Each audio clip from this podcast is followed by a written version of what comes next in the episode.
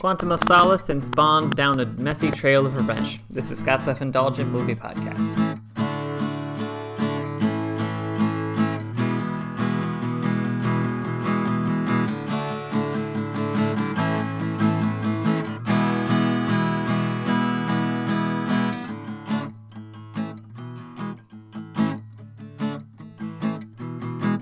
Hello, movie friends. Welcome to Scott's Self Indulgent Movie Podcast. I am Scott, and we're continuing the uh, Craig as James Bond retrospective by going to his second outing in Quantum of Solace. So, obviously, the reactions to this one weren't as strong as Casino Royale. A lot of people did not like this film, and I wanted to discuss why. So, without further ado, let's get started.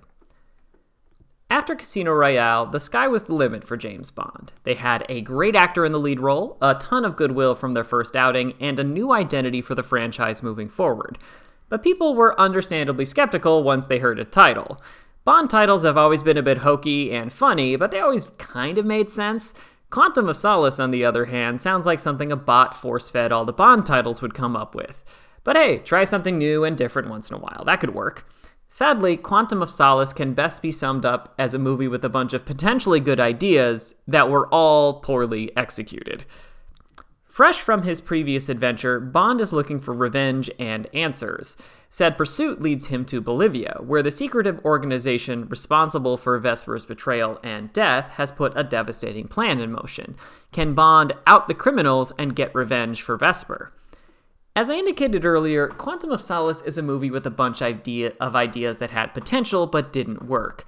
Even something as simple as the theme song is a great example. Pair up two great musicians like Jack White and Alicia Keys for a song called Another Way to Die? That sounds excellent. Until you hear it and realize that Jack White clearly wrote it, and wrote it like a Jack White song and not a Bond theme or with a feature for Keys. And sadly, pretty much every element of the movie is like this. So let's dig into the elements that could have worked and why they didn't. Number one, the action scenes are different, but they look like garbage. Marc Forster was a puzzling choice to direct this movie, not because he's a bad director, but because he had never made an action movie before. And that fact is very obvious in the opening car chase, and frankly, every action scene in the movie. The main problem is editing. I've talked about this a lot with action movies, but quick edits in action scenes are something inexperienced action directors do to make their scenes feel intense. We know a lot is happening because the cuts are happening in rapid succession, and we see a ton of damage and bullets flying, etc. The problem is, it's impossible to track what's happening. Take something as simple as a punch. To effectively film a punch, we should see the windup, the full arm extension, the impact, and the reaction from the person who got punched, presumably in the face. Now make that a car crash. We should, we should see the car, the obstacles, the action that led to the car, into said obstacles, and the aftermath. Unfortunately, none of Quantum's action scenes work like this. The cuts appear to be at random, or we've got close ups that make it hard to take the entire scene in. Which is doubly frustrating because the action choreography is there. The stunt work is great as always, but it's just not working because I have no idea what's going on. We've also got a janky revenge story.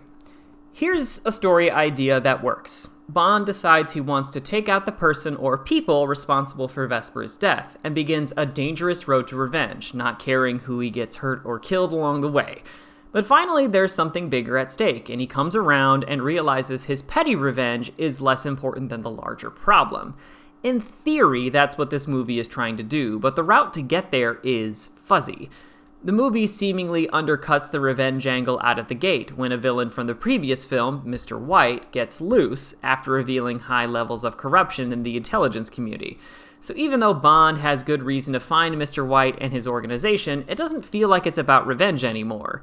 But everyone keeps talking about Vesper and acting like that's why Bond is doing what he's doing. M tells him he's being reckless. Matham tells him to forgive Vesper. Meanwhile, Bond is targeting a Spectre like organization, and while he fights angry, has seemingly forgotten about Mr. White. In a better movie, the film's eventual villain, Dominic Green, would feel like a mastermind that was behind Bond's pain, something they paid off in Spectre of all things, or a proper representation of that force. But he's given so little screen time, we can barely take him seriously as a threat, let alone an existential one. And that's before we get into the awkward way Olga Kurylenko's character is shoehorned into this plot because someone on the writing staff said, We need a woman, don't we? and then we get to the overall experience. There are plenty of Bond movies that are stuck in the public consciousness thanks to one great action sequence, stunt, or moment. But there's nothing more damning than being a forgettable Bond movie.